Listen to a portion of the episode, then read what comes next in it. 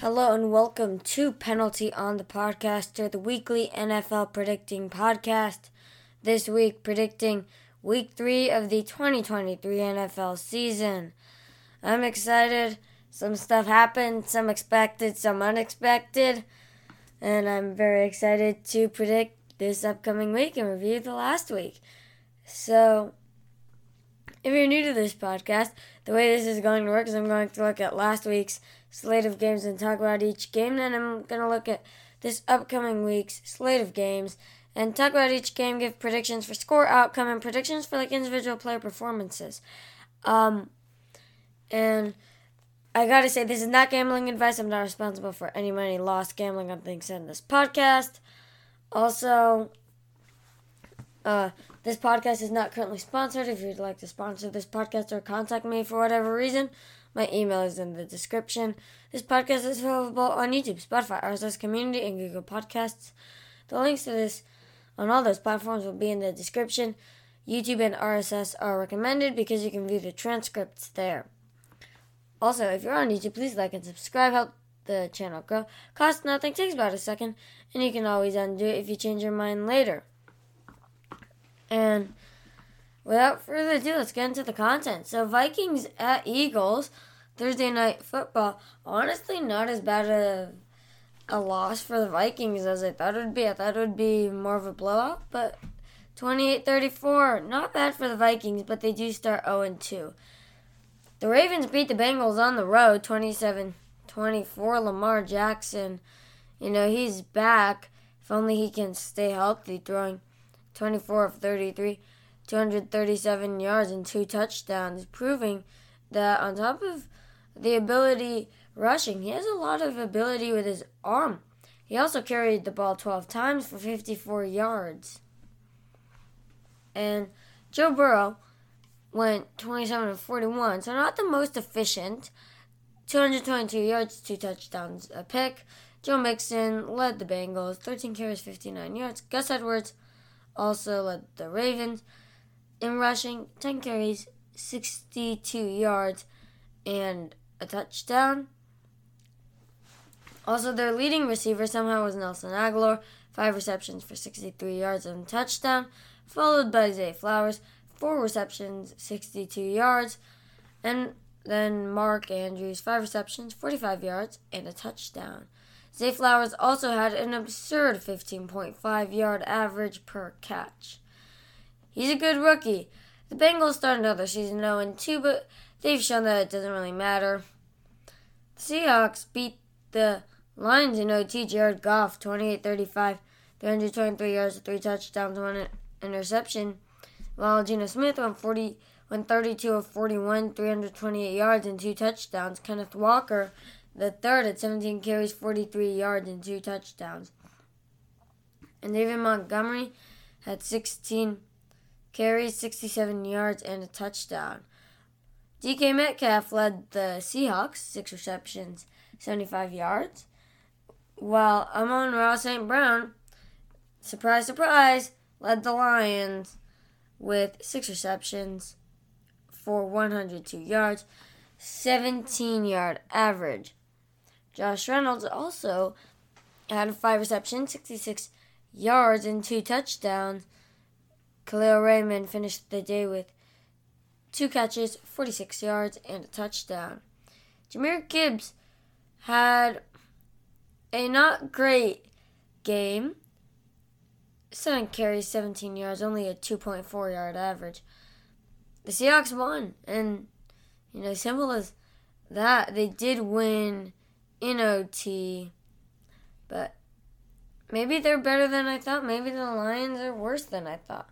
The Colts beat the Texans. Surprise, surprise. Uh, their rookie, number four overall pick, Anthony Richardson had to uh, leave the game due to concussion concerns. Gardner Minshew, 19 of 23, 170, 171 yards and a touchdown. Anthony Richardson, before his injury, 6 of 10, 56 yards. So pretty good. But this could be concerning for the Colts moving forward. Zach Moss led them in rushing, 18 carries, 88 yards, and touchdown, while Anthony Richardson ran with the ball three times for 35 yards and two touchdowns. Kylen Granson scored the only receiving touchdown in the game, finishing with three receptions for 16 yards. Michael Pittman Jr. led the team in receiving yards with eight for 50 with eight receptions for 56 yards. The Texans still managed to put up 20 points. CJ Stroud, 30 for 47, 384, and two touchdowns. Really not his fault. Dameon Pierce had a pretty bad game, only averaging 2.1 yards per carry, 15 carries for 31 yards. Nico Collins led the Texans in receiving, seven grabs, 146 yards, 20.9 yard average, which is insane, and a touchdown. Robert Woods was second with six catches for 74 yards, and Tank Dell had seven catches for 72 yards and touchdown. The Texans didn't really have a bad game exactly. They just didn't have a great game. And, you know, 20 points is not too bad. But they lost, so, you know, take that with like, take that how you will. 20 points put up by the Texans against the Colts, though. So, that's not entirely valid. But the Colts might actually be a maybe good team. But it's too early to tell. Also, DeForest Buckner with a sack on the game. Looks like the Colts sacked uh, CJ Stroud three times. Not great for the Texans. They need to tighten up that O line. Texans fall to 0 and 2. Indianapolis rises to 1 and 1. Bucs go to 2 and 0. Bears 7 Bears 0 and 2. Losing 27-17. Bears were pretty hyped up. Bucs were thought to be a bad team. Uh, it's opposite way around now. Justin Fields did not have a great game 16 for 29, 211 yards, a touchdown, two picks, while Baker Mayfield continued to cook 26 for 34, 370 yards, and touchdown. Now, this might be great for the Bucs, but when they come up against some real tough competition, this actually they actually might have problems. Justin Fields also carried the ball four times, for only three yards though, but he did get a touchdown. DJ Moore had a pretty good game, six receptions and 104 yards. For the Bucs, Rachaad White led in rushing, 17 carries, 73 yards and touchdown. Mike Evans, six receptions, 171 yards and touchdown. Incredible 28.5 yard average. The Chiefs beat the Jaguars I'm pretty sure I predicted the Jaguars to win this, but Patrick Mahomes has his guys back.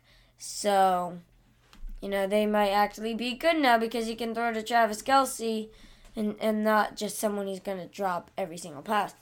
He went 29 to 41, 305, two touchdowns, and a pick. Isaiah Pacheco led the team in rushing, 12 carries, 70 yards. And Skyy Moore led the team in receiving. He's getting better. Three receptions, 70, 70 yards, and a touchdown. Travis Kelce is officially back. Four receptions, 26 yards, and a touchdown. Solid performance.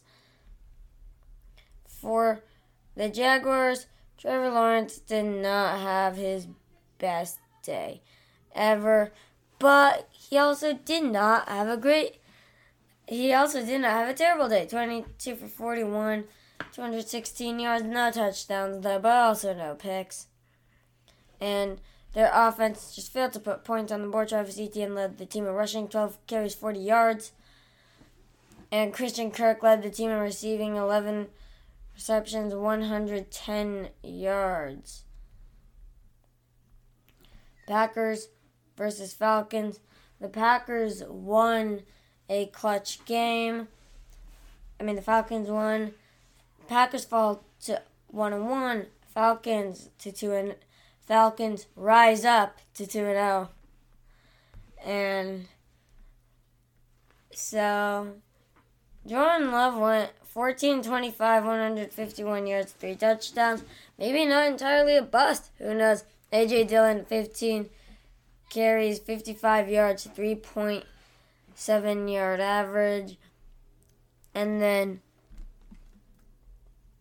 Dontayvion Wicks led the team in receiving for the Packers. Two receptions, only two receptions, but 40 yards and touchdown. Jayden Reed, four catches, 37 yards, two touchdowns. Jordan Love is spreading the ball around very well, and you know that's good to see because because he doesn't have many of those guys who will consistently be the wide receiver one. So it's good him spreading the ball around. Desmond Ridder went 19 to 32, 237 yards, a touchdown, a pick. Bijan Robinson, 19 carries, 124 yards. He's been pretty good so far. Desmond Ridder had 10 carries, 39 yards, and a touchdown. Drake London, 6 carries, 67 yards, a touch, 6 receptions, 67 yards, and a touchdown. Bijan Robinson getting involved in the receiving game, in the passing game. 4 receptions, 48 yards. Kyle Pitts, not doing so great. Only two receptions for 15 yards. The Bills destroyed the Raiders 38 to 10. Jimmy Garoppolo 16 24, 185, one touchdown, two picks. While Josh Allen did extremely well 31 for 37, 274 yards of three touchdowns. A quarterback can't ask for much for a much better game than that without Josh Jacobs. The rushing attack, without Josh Jacobs at his full potential, the rushing attack hasn't been that great. Josh Jacobs actually did quite poorly. Nine carries for for negative two yards. That is horrible. While Tre Tucker led the team with only one carry for 34 yards. Interesting how that went. Davante Adams led the team in receiving six receptions, 84 yards, one touchdown. Not much going for the Raiders, but for the Bills, Josh Allen had that incredible game. James Cook cooked. 17 carries, 123 yards. Damien Harris, 7 carries, 33 yards, and touchdown. Latavius Murray, 6 carries, 22 yards, and touchdown. So it seems that a lot of people are touching the ball in the Bills' scheme, which could be a good thing. Gabe Davis led the team in receiving yards over Stefon Diggs, six carries, six receptions, 92 yards, and touchdown, while Stefon Diggs only had seven receptions for 66 yards. Still good. Khalil Shakir and Dawson Knox both secured touchdowns with three or fewer receptions. Pretty good, if you ask me. Bill, Bills are doing all right after a week one disappointment. The Titans beat the Chargers in OT. Ryan Tannehill 20 for 24, 4, 246 and a touchdown, while Justin Herbert went 27 for 41, 305 and two touchdowns. Joshua Kelley led the Chargers in rushing yards, 13 carries, only 39 yards. This rushing attack hasn't been all too great without Austin Ekeler. Uh, in the receiving game, Keenan Allen, 8 receptions, 111 yards, 2 touchdowns. He's doing pretty good. On the Titans side, Derrick Henry was great, was pretty good again. 25 carries, 80 yards. It's not a great average, 3.2 yards, but if you give it to him seven times if you give it to him seven times every down, as the Titans seem to be doing, then this is what you get. 25 carries is a lot, and so the yards add up, even if he's only getting 3.2 yards per carry. He also had a touchdown. Ryan Tannehill had a rushing touchdown on one carry for 12 yards. Treylon Burks led the team in receiving, three receptions, 76 yards. Nick Westbrook-Ikhine, three receptions, 25 yards, and a touchdown. D Hop, four receptions, 40 yards. 49ers Rams. I know the Rams kicked a meaningless field goal to make, and it so it looks better than it was, but honestly, seven point loss and the 49ers got lucky because Kyren Williams dropped the ball that, and it led to an interception on a good drive. Like like the Rams I think are better than everyone thought they'd be if they came within inches of the 49ers. They dropped to 1 and 1. And if the 49ers are almost losing to the Rams, they mu- might not be as good as everyone hyped them up to be. They did get lucky winning this one. Of course, Brock Purdy was pretty good. 17 of 25, 206 yards. Christian McCaffrey and Deebo Samuel both rushed for a touchdown. Christian McCaffrey had 20 carries for 116 yards. Deebo Samuel led the team in receiving, six receptions, 63 yards. And for the Rams, Matt Stafford, 34 of 55, 307 yards, a touchdown, and two picks. Kyren Williams, 14 carries, 52 yards, a touchdown.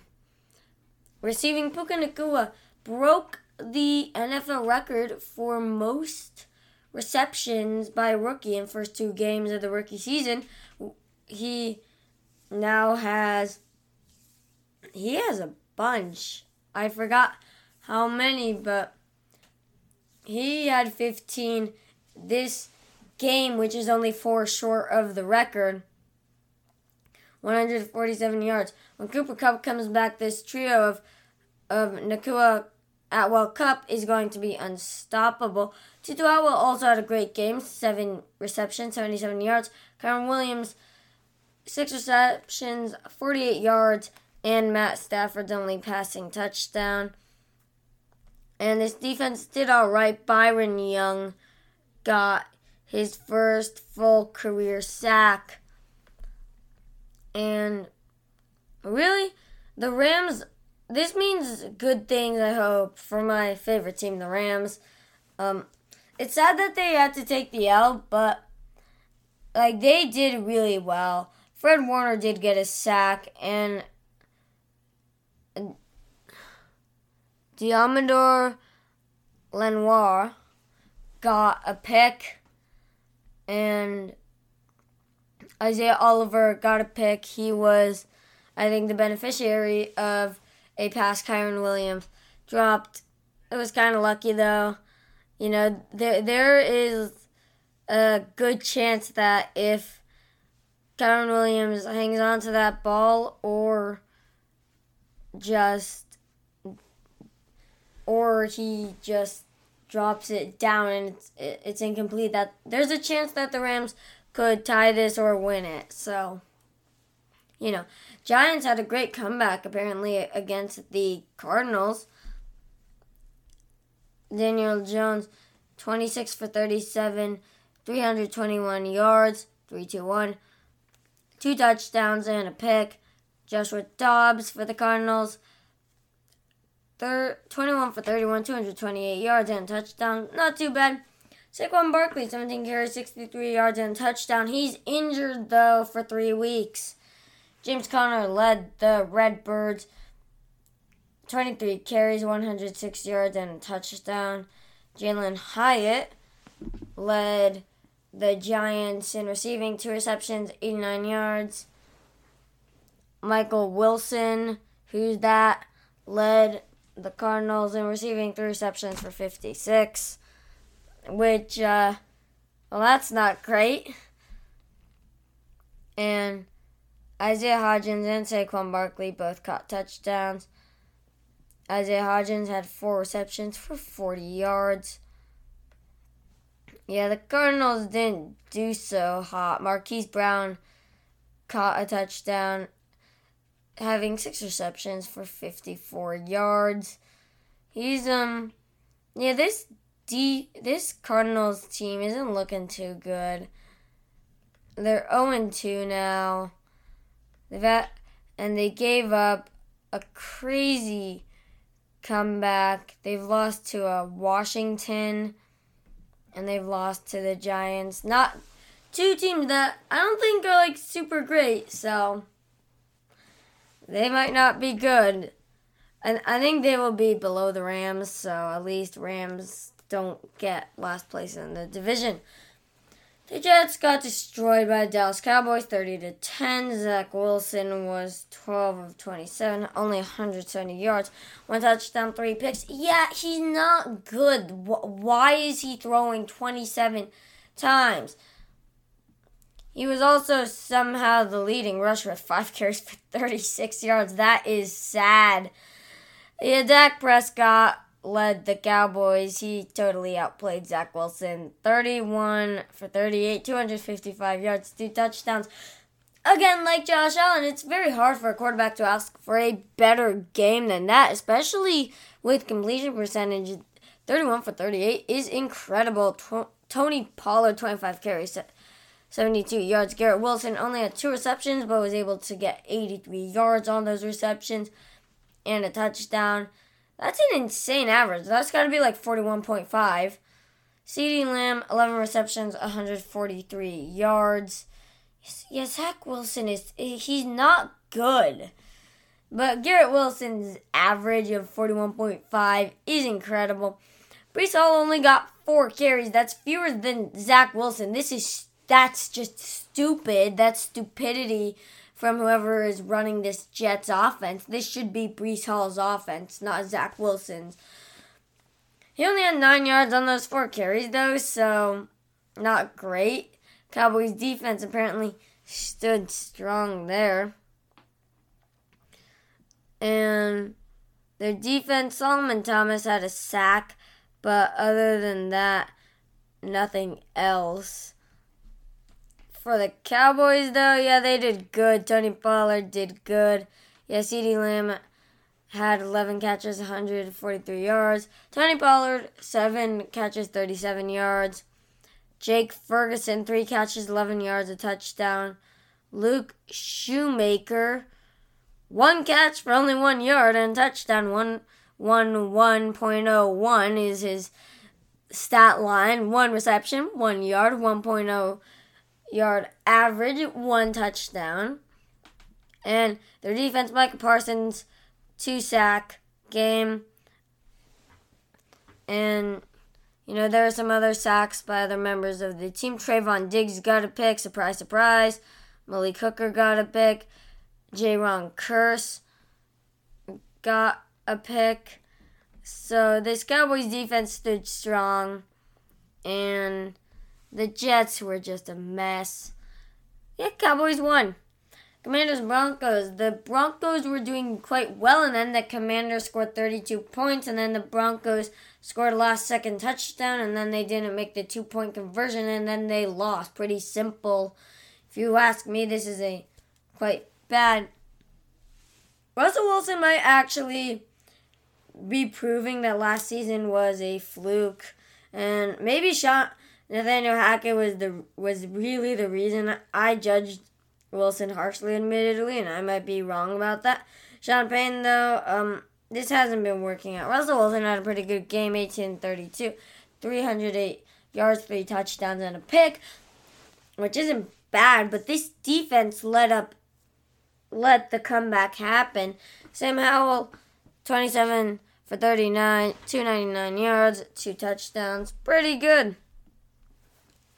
Brian Robinson Jr., 18 carries, 87 yards, two touchdowns, while Russell Wilson led the Broncos in rushing for some reason, six carries, 56 yards.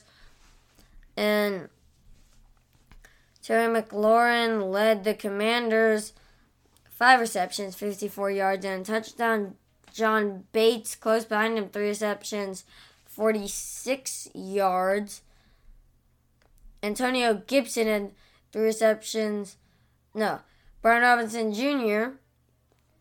had two receptions for 42 yards, 21 yard average. It's pretty good. Logan Thomas, two receptions, 22 yards, a touchdown. And Emmanuel Forbes Jr. caught Russell Wilson's only pick. Montez Sweat had a sack and a half. Daron Payne had a sack. Chase Young had a sack and a half. And Jamin Davis had a sack. Casey Toohill had a sack. Percy But sorry. Yeah, Casey Toohill and James Smith Williams had a sack. Um yeah, Broncos O line has to be better. Russell Wilson had that good game Javonte Williams, 12 carries, only 44 yards.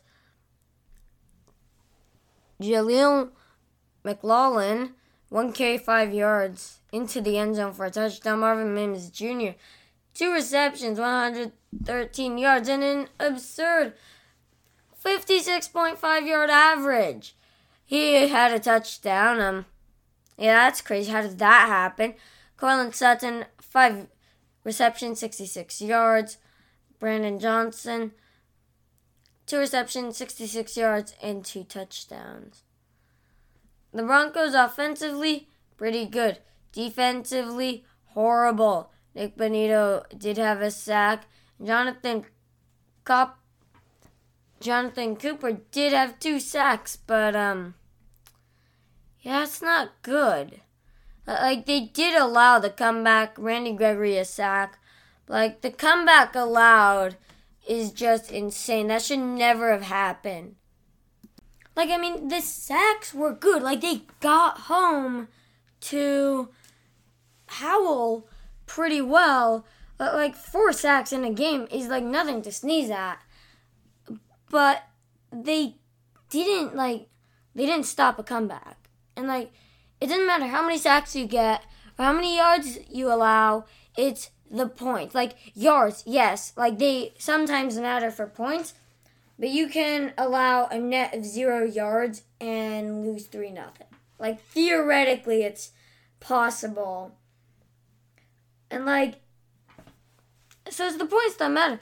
And they still allowed Sam Howell to go 27 to 39, 299 yards and two touchdowns. So like they really did nothing.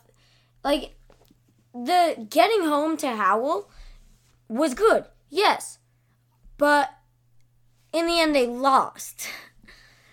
So like their defense really needs to step up. Miami Dolphins at New England Patriots saw the debut of a new play, blocking kicks, that actually worked. Um, where they send a guy in motion, the blocking team tries to send a guy in motion and then have him rush the kicker, and it worked. The Patriots blocked a field goal. Bill Belichick, yeah, he's a genius. I don't particularly like him, but he is very good at his job. And so, yeah, they got a blocked field goal that way, but they still lost, dropped to 0 and 2. Miami Dolphins 2 and 0. Tua uh, 21 to 30, pretty good. 249 yards, pretty good. One touchdown, one interception, pretty mediocre. Raheem Mostert, 18 carries, 121 yards, 6.7 average, two touchdowns, very good. And then Jalen Waddle, eight catches, 86 yards, 21.5 yard average. Tyreek Hill, only receiving score of the game of for the uh, Dolphins. Five catches, 40 yards, 8 yard average, one touchdown. That duo was just unstoppable. For the Patriots, Mac Jones, 31 to 42, 231 yards, a touchdown, a pick. Kind of similar to Tua, a little less efficient, I think. A little less accurate, but still, like, it doesn't matter if someone goes one for, like, one for 60 if if they win, if they end up winning the game, like it doesn't really matter. It's the points that matters. Madre Stevenson, 15 carries, 50 yards, 3.3 yard average, not that great, one touchdown. Mac Jones carried the ball as many times as Ezekiel Elliott and was better. He had five carries for 25 yards, while Ezekiel Elliott had five carries for only 13 yards. That's less than a three yard per carry average. DeVante Parker led the team in receptions and receiving yards with six for 57 yards. Hunter Henry, six receptions, um, 52 yards, and a touchdown, while their tight end pickup, Mike Gesicki, who they picked up over the offseason, five catches for 33 yards. And Juju Smith Schuster, five catches, 28 yards. Just thought I'd mention that because he was newly acquired in the offseason and he hasn't been doing as well as, like, he hasn't been the solid wide receiver one that a lot of people thought he could be when he joined the team. However, I I think like the Patriots really need to step it up. Like they're doing all right, but then you know losing, and it doesn't matter if you do all right or good or terrible. Like if you, if you lose, you lose.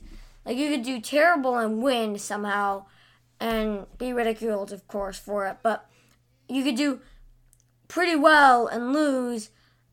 The only thing that matters is how many points you put on the board and what that board says when and like how many points the other team scores in the hour that you got to play.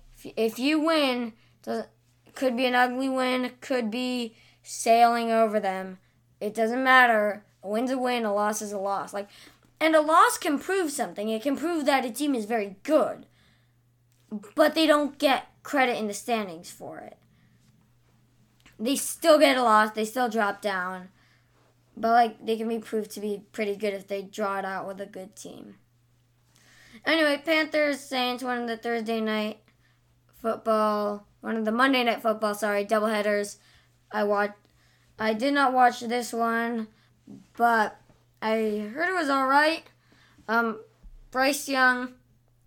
I, I mean, he did okay, but not great. Derek Carr was 21 to 36, 228 yards and an interception. So, not great, but I mean, quarterbacks just have those days. Taysom Hill carried the ball nine times. What is that guy? Running back, tight end, quarterback? What is he exactly? We don't know. But 9 carries, 75 yards, 8.3 yard average. Very good. Tony Jones Jr., though, 12 carries, 34 yards, and only a 2.8 average, but two touchdowns. There, that's what matters. Worst worst game for overall, uh, but but without those two touchdowns from him, Saints would have lost. Chris Olave had six catches for 86 yards.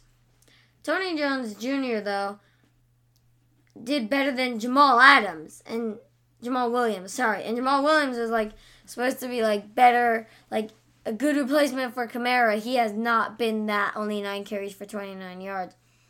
And I think they're going to get Kamara back soon. Week four, I think. So that could be very good. Rashid Shaheed had four receptions for 63 yards.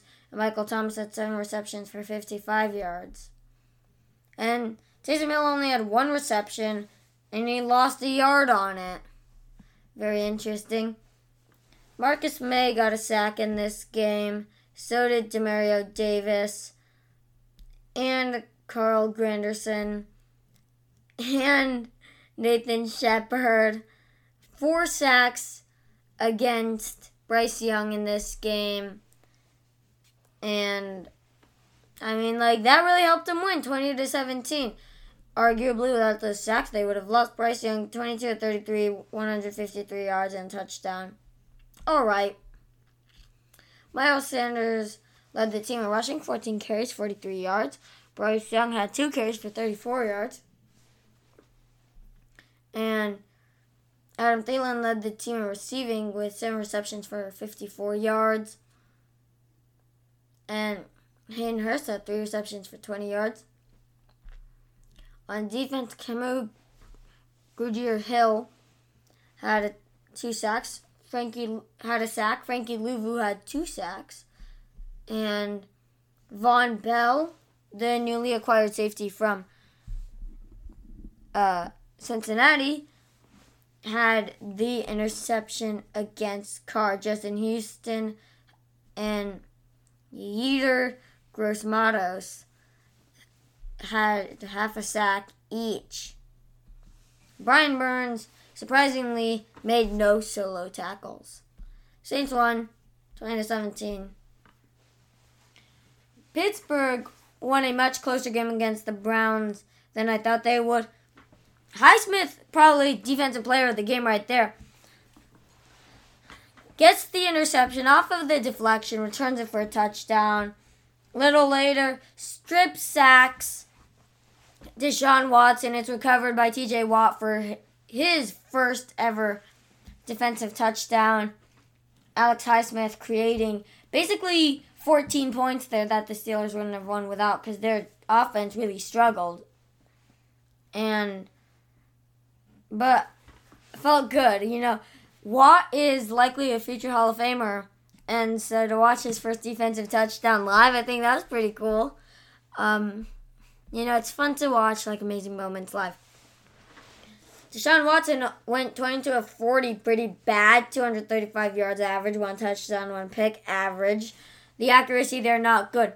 Nick Chubb, 10 carries, 64 yards, and on the 10th carry, he goes down, gets hit in the knee accidentally by Minkah Fitzpatrick, and all of his weight goes on his knee.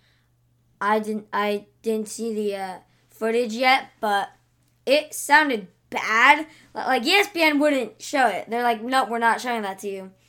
Apparently, his knee bent 90 degrees outside. And, like, that's, like, bent 90 degrees inside, actually. All of his weight on it, I think ACL, PCL, and I think LCL tear, I think is what his injury is like like he, that is just so like devastating we don't even know if he is ever going to recover from this. Um his career could be over unfortunately. I'm praying. Everyone should be praying. It's not they did get Kareem Hunt back and Jerome Ford did well, but like that is just horrible.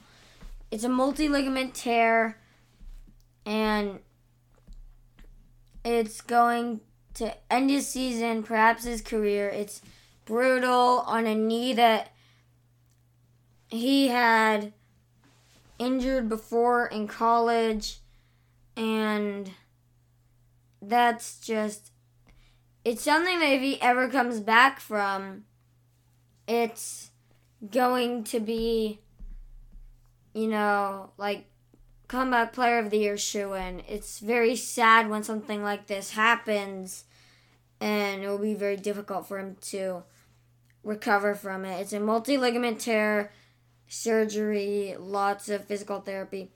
Could miss next season, could retire we don't know though.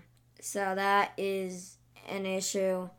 Um, Fitzpatrick, it was an accident, but hit his knee as he was going down. And Vontaze Burfict um, gave a statement on how Minkah Fitzpatrick's hit was dirty and talked about how the Steelers did that kind of stuff. As if Vontaze Burfict has a right to talk about that. Like he is one of the he was one of the dirtiest linebackers in the NFL ever. I know Fitzpatrick is a safety, but Vontaze Burfict has no right to call other players dirty, considering he's the one who, you know, badly concussed Antonio Brown, and he and Antonio Brown might be suffering from the effects of that. Of course, we don't know yet. We won't know until Brown passes away and we have his brain. We can look at it for CTE, but but really, Burfict has no right to to tell anyone that their hit was dirty at all. But just such a sad injury. And then Jerome Ford picked up the slack 16 carries, 106 yards. And not credited with a touchdown, but got close. Pierre Strong punched it in after a long run by Ford. Amari Cooper led the team in receiving, seven receptions and 90 yards, followed by David Njoku, four receptions for 48 yards. John Ford had the lone receiving touchdown for the Browns of the game, three receptions, 25 yards, and touchdown. Grant Delpit got the interception against Pickett. He was really everywhere. And Sion uh, Takitaki got a sack. Shelby Harris got a sack. I know I mispronounced Takitaki's name. Maurice Hurst, the second, got a sack. And um, the returner for the Steelers made one of the Gunnar Olszewski, I think his name is. I can't pronounce it. Maybe maybe I'm pronouncing it right, maybe I'm pronouncing it wrong, probably the latter, but he made the dumbest play. He saved a kick, a kickoff from going out of bounds. Like as the returner and like if it goes out of bounds, he sets up at his own 40-yard line instead um bad field position Kenny Pickett, well, 15 of 30. That's terrible. 222 yards average, one touchdown, one pick. Not that great, but not terrible. Najee Harris, 10 carries, 43 yards. Not great at all. George Pickens, four catches, 127 yards, and a touchdown. And um, Highsmith had a sack and an interception. Larry Ogunjobi had a sack, and TJ Watt got the sack that broke his tie with James Harrison for the Steelers franchise career record in sacks. DeMarvin Leal also got a sack. Marcus Golden got a sack. Elijah Riley got a sack. Just crazy from the um, just crazy stuff from that pass rush. They sacked Watson a bunch of times. Six times in total, actually. So, you know, that's very good for the Steelers. Browns need to step up their game. Okay, now on to the predictions. Giants at 49ers already happened. Uh, in my last tiny little bit of an episode, predicting Giants 49ers. I predicted the 49ers to win, and they won 30 to 12. Falcons Lions. Uh, I'm going Lions on this one. I'm going Jared Goff. Um, 210 yards, two touchdowns on this one. I think Bijan Robinson is going to take a much bigger role, and so will Jahmyr Gibbs. I think both will have at least 50 yards and a touchdown, and I think Drake London will finally catch a touchdown. And I'm going Lions on this one 21 17. That's what I, I'm thinking. Chargers, Vikings, I don't know. Do the Chargers got it? Do the Vikings got it? One, 0 2 Chargers, 0 2 Vikings. What are you to do? Honestly, I think the Chargers can win this because of the sad state of the Vikings right now. I mean, who did they lose to last? They lost to the Eagles. You know, that's actually not a bad loss. They did lose to the Bucs, but the Bucs actually look kind of good this year. I I don't know. I'm going uh, this is very difficult. I'm thinking it's going to end on a last second field goal and maybe 24 21 Minnesota. Um, I think Herbert, two touchdowns at least. Um, and I think Justin Jefferson, two touchdowns. And Cam Akers, Cam Akers just got traded to the Vikings, which is from the Rams, which is great for me because I just picked up Kyren Williams off off of waivers in fantasy, and my RB one is Saquon Barkley, and he's out. So, yeah, going. I'm actually going Vikings 24 or who? I think I'm going Vikings 24-21. I just don't think the Chargers got it. I think Cam Akers is going to score a touchdown. Yeah, I just don't think the Chargers have got it. It's going to be a last second field goal. No matter who wins it, it's going to be a last second field goal. I just can feel it. I think. New Orleans Saints, Green Bay Packers. I think the Saints look pretty good this year. They're 2 0. Packers are 1 1. They did lose to a Falcons to the Falcons, but they crushed the Bears, but the Bears are looking pretty overrated right now. Honestly, I think Jordan Love is going to throw at least two picks. Um, and I think Derek Carr, 220 yards, like over 220 yards, and two touchdowns for him, a touchdown for Olave as well. Honestly, I'm thinking like 23 to 16.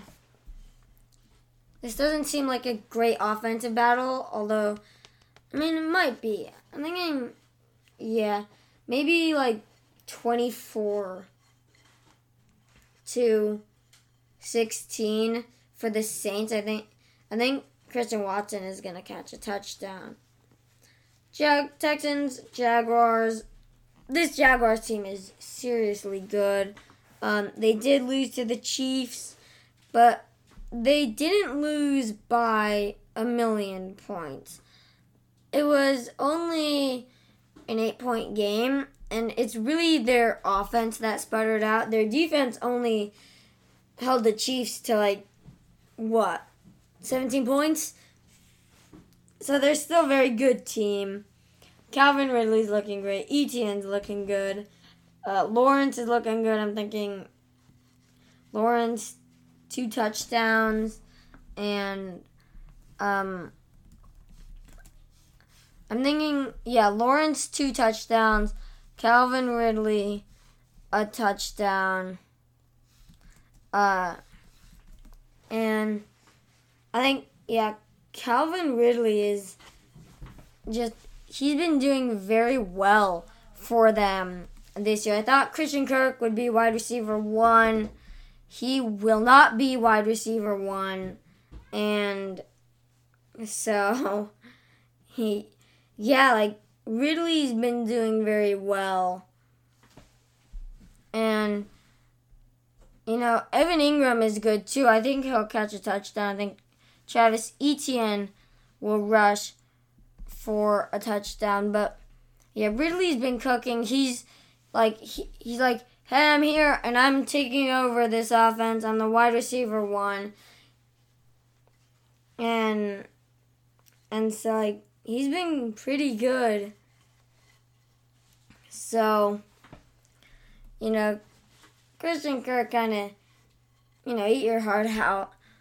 You know, he's like he was the wide receiver one for a bit, and he does have more receptions, but like Calvin Ridley's been doing most of the heavy lifting these days at wide receiver, so yeah, that's been interesting to me. I thought Ridley would occupy a um, secondary position to Kirk, but looks like it's the other way around. And so it's just very interesting to me. And then New York Patriot, New England. Did I just say New York? Yeah, New England Patriots, New England, New York Jets. I'm mixing everything up, but honestly, I think I think New York's gonna win this. I have a friend He's a big Jets fan. And like I'm confident that the Jets are going to be able to win this game. And so like I I really think that you know, the Jets are good, and so yeah. Also, I actually left off with my Jaguars thing. I forgot to talk about the Texans. So the Texans are okay. CJ Stroud limited participation in practice. I think he's expected to play. Will Anderson's been doing pretty good. Um, and like Dameon Pierce is still there, but honestly, I'm just going Jaguars. I'm going Jaguars all the way, 27 to to um 10. Like like they held the Chiefs to 17, they'll hold the Texans to like 10 at most. Going 10. But back to the Jets and the Patriots. The Jets are very good. You know they got Garrett Wilson. Zach Wilson's a little bit of a problem. But they have a good defense. Sauce Gardner, Quinn Williams, DJ Reed, CJ Mosley. Their team overall is just very talented. They have Breece Hall, although his usage was quite limited in the game against Dallas. But I mean, like, there's no point in even trying against Dallas. Like, they knew that front seven would only stop Breece Hall every single time. So, like, why not just try and throw it? But still, against the Patriots, I do expect them to run the ball more. This could easily be a 100 plus yard, two touchdown game for Breece Hall. And I'm thinking maybe a one touchdown game for Garrett Wilson. For the Patriots, though, Mac Jones I mean, he is getting better. I don't think he has gotten back to where he was in his rookie season. Like, I'm not saying Mac Jones is terrible. I'm just saying, like, he is not what he was in 2021. Like, he did in the first game against the Eagles have 316 yards and three touchdowns and one interception, but he only went 35 of 54, so not the most accurate. He went 31 of 42 last week against the Dolphins for 231, one touchdown, one pick. He's been all right, but he has not been back to where it was expected he'd be after his monster rookie season. But I really think this is just the Jets game all the way. You know, I I think they will win this one with relative ease. I think 21 to 14 like like I don't think they are really going to have to sweat it that much. I, I think it's going to be I think maybe like like 24 14 for the Jets. Next up, Titans at Browns. A good Titans defense against an interesting Browns offense. Two defensive touchdowns allowed yesterday by the Browns up. I mean last week by the Browns offense. And, you know, they just haven't been doing great. And to make things worse, Joel Bitonio, Amari Cooper, Myles Garrett, and Za'Darius Smith all did not participate in practice, and neither did Greg Newsome. So, like, those are some big injuries. Amari Cooper and Myles Garrett really headlining that. And I think that's a huge problem. Garrett leads the pass rush, and they can't even fall back on Za'Darius Smith. None of these guys have a game status yet, but like if they can't fall back on Za'Darius Smith, like that could, and they don't have Myles Garrett, like that's something that could be extremely problematic for them going on. Like like really like th- that's their defense. That's their pass rush right there. gone if they don't uh, play in this game. And so, like, that is horrible for them. Also, safety Troy Adams is out. Like, and their kicker, Greg Zuerlein. Oh my god, I was reading the wrong injury report. Sorry. Um, but for the Browns, like, those could be problems if they don't uh, come in. Although their and their injury reports though have been changed recently. Joe Bitonio and Garrett had full participation in practice. Amari Cooper only limited participation in practice. And Darius Smith had limited participation in practice. I bet all the Browns fans listening just had a a near heart attack there. And then the Titans have a long list of injuries. DeAndre Hopkins is questionable with an ankle injury and did not participate in practice. Big problem if he can't come back. And but I do expect the Titans to win. I think Derrick Henry is just running up the middle. If you give it to him 30 times, he's going to do something with it. And eventually, like, eventually something is going to happen. The Browns do have a stout defense with Denzel Ward, and the Titans have a pretty stout defense, too. I expect this to be kind of a battle, honestly. And, like, a close one pretty defensive game, not great offenses, pretty good defenses.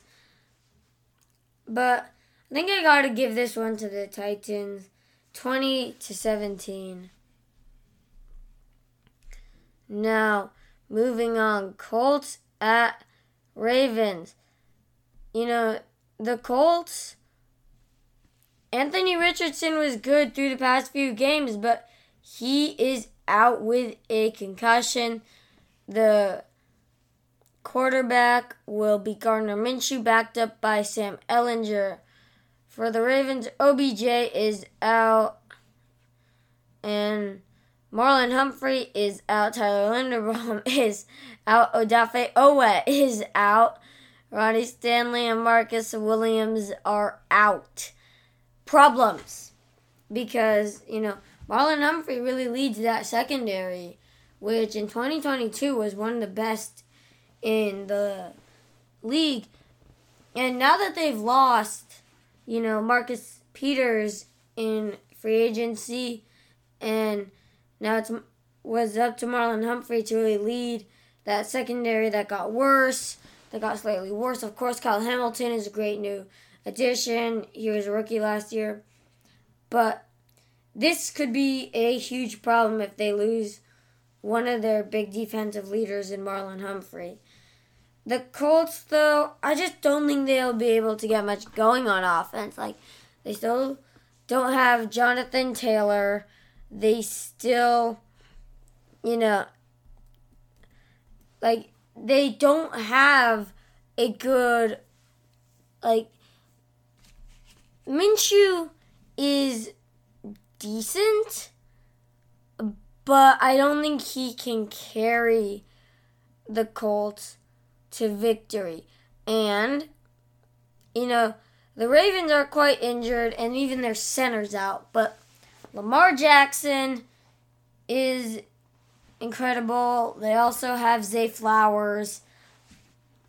The Jackson to Flowers connection has been going pretty well early this year, so I don't know.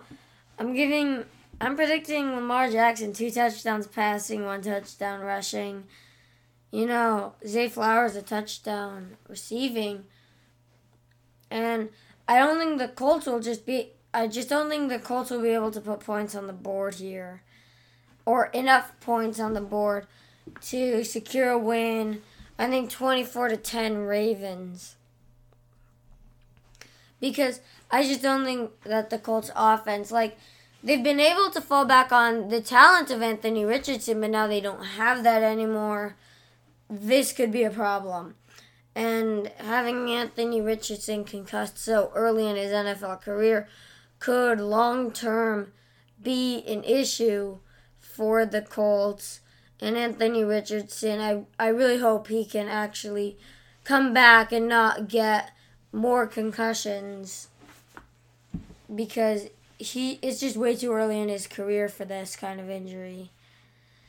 Bills at Commanders and you know Jordan Poyer and Tre White not participating in practice. Uh oh, two huge leaders in the secondary not participating in practice. No game status. But if they can't play, it's bad. I'm just gonna go out on a limb here and say Buffalo's gonna win. Like, Washington hasn't been terrible, and they did have an insane comeback against the, uh, against Denver, and the still like I expect the Bills to steamroll them. They're a much better team than Denver. Any given Sunday, they're beating Denver. And sorry, my mistake. Wasn't a 32 point deficit. It was an 18 point deficit, but they did score 32 points. And but still, I'm going with Buffalo. I just think Josh Allen will be unstoppable, even with a great front from Washington. I just think that Josh Allen is just like he just can't be stopped. And I think maybe like two touchdowns passing. I think Stefon Diggs a touchdown receiving, at least for both of them. And I think the Bills defense, I think Sam Howell will have, you know, more a better passing game than he should have against a fully healthy defense in Buffalo, especially if Poyer and White don't come back. But I do expect that Buffalo will have three takeovers this takeaways this game. I think I think it will be pretty simple 28-13 and just next week Broncos Dolphins I'm going Dolphins. I'm always going Dolphins. Uh, Terron Armstead has back, ankle, and knee injuries. He's questionable. Um, ouch. And Jaelan Phillips has a back injury, questionable. Jaylen Waddle is questionable with a concussion, and I think that's the biggest thing if he doesn't play. You know, you don't have the one two punch of to Waddle, to Hill, to Waddle, to Hill. You don't have that second you don't have two amazing options for Tua. You only have the one, which is Hill. So Jaylen Waddle really needs to come back. But then again, it's Denver. I expect them to have like three sacks or something like that. But like, it's Denver. What are you gonna do? This team is 0 2. It's clearly not doing so well. And so, I'm just expecting like I think Tua goes 250 yards, three touchdowns. I really want to see that one happen, especially if Waddle is healthy. It's very likely. Um, it's still likely without it. Tyreek Hill, 100 yards plus a touch, a touchdown or more, and and just Dolphins 27 27 to 17. Try again next time. And Panthers uh, Seahawks. I mean, the Seahawks had an overtime win against the Lions. However, this is big. Bryce Young is out. What's with the rookie QBs going? Like, Bryce Young is out. Anthony Richardson is out. What's with the top five rookie QBs getting injured very early in the season? So that is a big problem if that doesn't if he doesn't play like he won't play. We know he won't play. He's he has been ruled out, and that's an issue for the Panthers. Charles Cross for the Seahawks though has been ruled out. They're going to be hitting that side with Brian Burns, and they better hope Cross's backup is good enough to handle Burns. Also, Quandre Diggs is questionable if he doesn't play. That's bad for the secondary, the safety, and but, but like I think really one of the very important things is like with cross out is like that's the side that's going to be hit by Brian Burns, who is an extremely talented pass rusher. And, you know, because Cross is out, I, I think Burns can have a multiple sack day. You know, he's the type of guy that you need your starting tackle to be blocking him or he's getting to your quarterback he's going to disrupt this game for the Seahawks. He's going to disrupt Geno Smith. We might be getting some more oh my god plays with Brian Burns coming in from the edge without the starting tackle playing. Also, DK Metcalf is questionable with a rib injury. Tariq Woolen is doubtful with a chest injury, did not participate in practice. If Quandre Diggs and Tariq Woolen don't play, big issue. That's their safety, that's their corner, two big defensive leaders in the secondary gone. I think the Seahawks were kind of frauds last season. Like they only really made it in by luck, but they only made the playoffs because of the horrible officiating in their last game of the season. The Panthers are 0 2, missing their starting quarterback. It's not looking so good, but they do have that defense with Brian Burns and Shaq Thompson. So, you know, the Seahawks, though, do have Geno Smith. They do have Kenneth Walker. They do have Tyler Lockett. DK Metcalf might not play, but they might have him.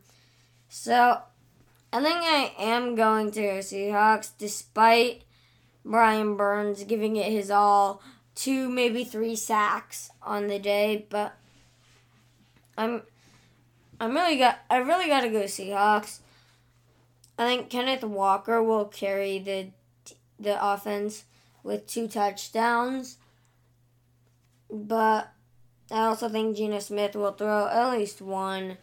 Probably going to end up 24 to 14.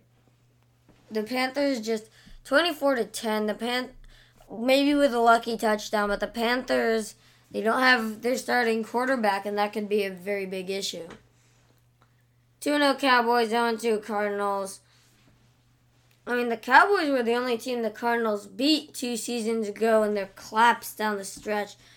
Although, Trevon Diggs is out for the season, tore his ACL in practice. He will not play, and that's a huge problem for that defense. Their anchor in the secondary gone, but I mean, it's not that big of a problem in my opinion, yes, the secondary will suffer. Yes, their their defense will be a little bit worse because you know their very good defense will be slightly worse, but like their defensive front is like still what are you going to even do with Demarcus Lawrence Micah Parsons. It's like, and they still have Stephon Gilmore. And I think he's capable of holding down the fort in the defense secondary until until the end of the season. And because if there's pressure on the quarterback, it takes the pressure off the secondary. And facing a team like the Cardinals with the, all the problems, this will be easy for the Cowboys. I, I'm thinking like to the tune of five sacks. Easy with at least two coming from Parsons.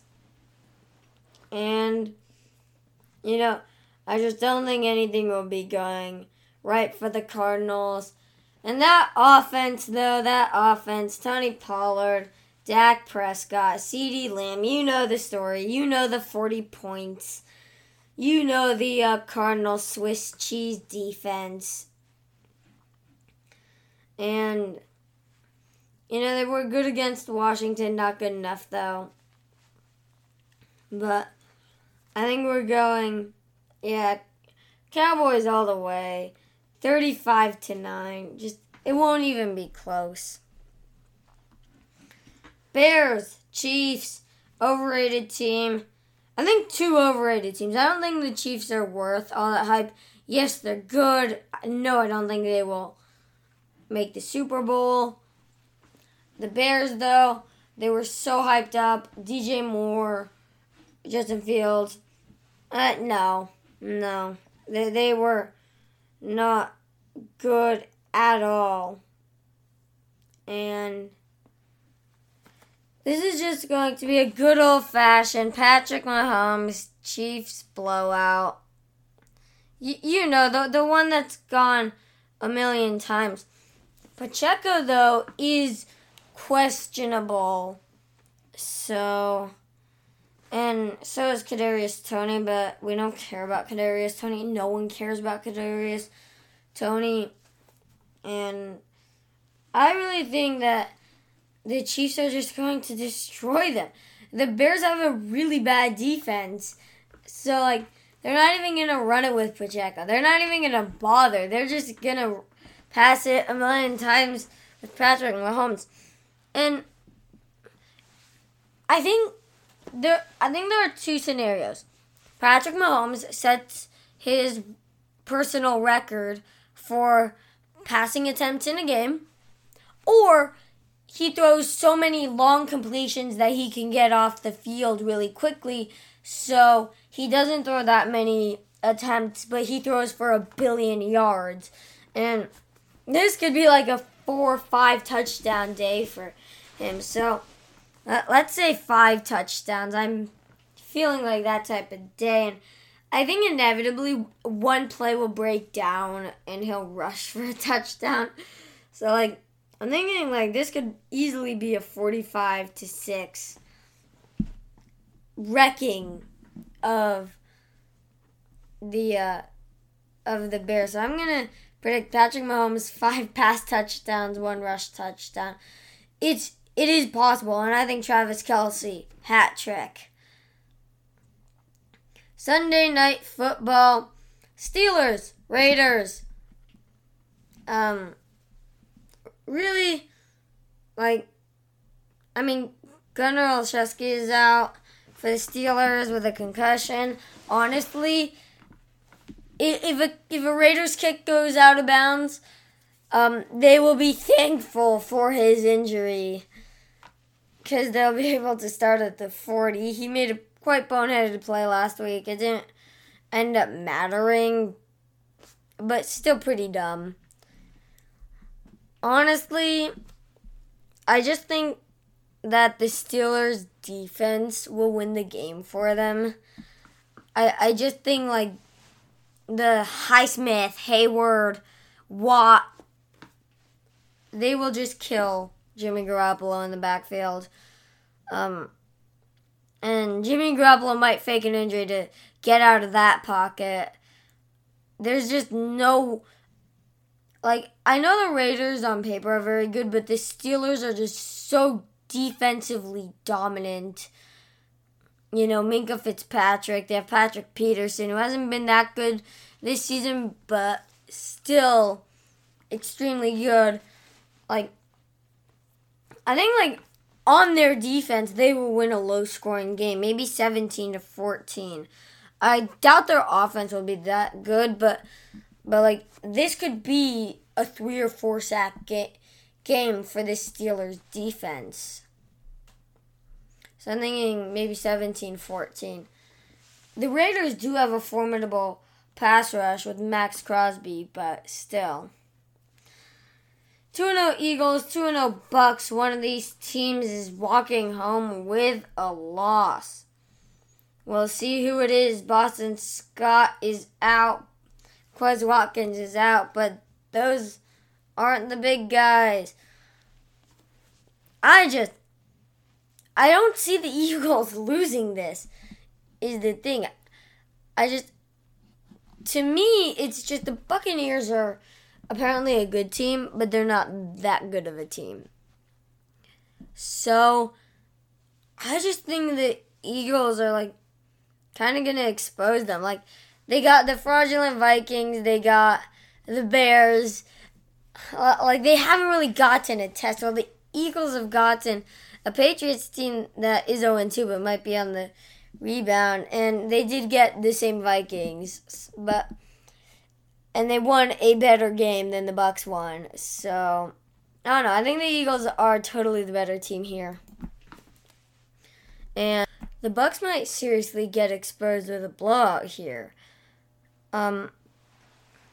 So I just, I mean, Calijah Kancey is out, and could be a problem if they run the tush push, but they do have Vita Vea, who might be a problem. I think Jordan Mailata said he might need a neck brace for this game because of the Eagles trying to run the tush push against Vea and that solid Buccaneers front.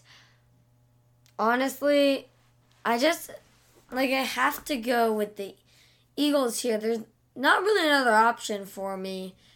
Like they're just such a better team. I think Jalen Hurts three touchdowns. And Smith, Brown, at least one each.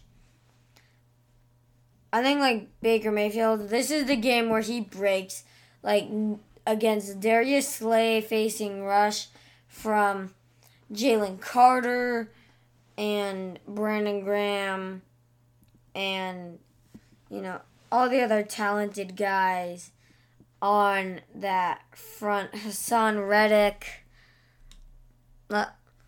like I think this is the game where they finally collapse and I think it could be a three takeaway game for this awesome defense. Like they're they're just such a good team. Like that pass rush almost tied the record for most sacks by a team in a season. They were only two short.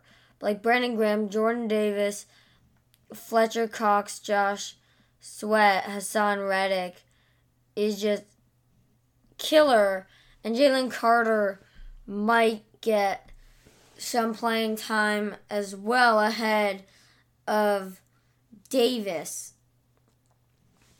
And it's like this is just I think I think the Bucs like I think Mike Evans will get a touchdown, but I'm thinking like a 24 to 13 game for the Eagles. I don't expect it to be that flashy or high scoring, but I definitely think it's going to be an Eagles win. And then finally, we have my favorite team, the Rams, going up against the Bengals Super Bowl 56 matchup. And I just know some Bengals fan out there is going to see the Bengals win this. Yes, I'm saying it. And they're going to say, hey, look, we deserve the Super Bowl, blah, blah, blah. No. This is a significantly worse Rams team against a significantly better Bengals team. Um, and Puka Nacua, though, questionable with an oblique injury, and if he doesn't play, that's bad. Joe Burrow, though, is questionable, and if he doesn't play. That is horrible for the Bengals. Great for my favorite team. Although I do expect Kyren Williams to have a decent game, 70 plus yards and a touchdown, but I also think Matt Stafford will have like 200 yards and two touchdowns. And at least one to Atwell. And this Bengals O line, I mean, two years ago, it severely failed them in the Super Bowl, allowing seven sacks. Two players had multiple sacks. And I just love reliving that day. In case you don't remember, there were sacks by Von Miller, Aaron Donald, A'Shawn Robinson, um, Ernest Jones, Leonard Floyd. All of those players, but Donald and Jones have departed. But that was the most sacks allowed in a Super Bowl, tied, and and the pass rush for the Rams might be a problem. A steadily improving pass rush. They have Hoyt, Turner, Byron Young, and Aaron Donald is constantly a problem in the middle of that defensive line. So I don't know. I think the Bengals allowed two sacks at least for this one. I know their O line's gotten better. I think Ja'Marr Chase will catch a touchdown, but I don't know if it will be from Joe Burrow because he is questionable, and there's been some controversy over whether he should play. And so honestly, I'm honestly expecting a close Bengals win, maybe 24-21. But I would not be surprised at all if the Rams won. But for now, I'm expecting the Bengals to win. Anyway, thank you so much for listening. I hope you enjoyed this extra long and extra late, sorry, installment of Penalty on the Podcaster. You'll hear more of me next episode.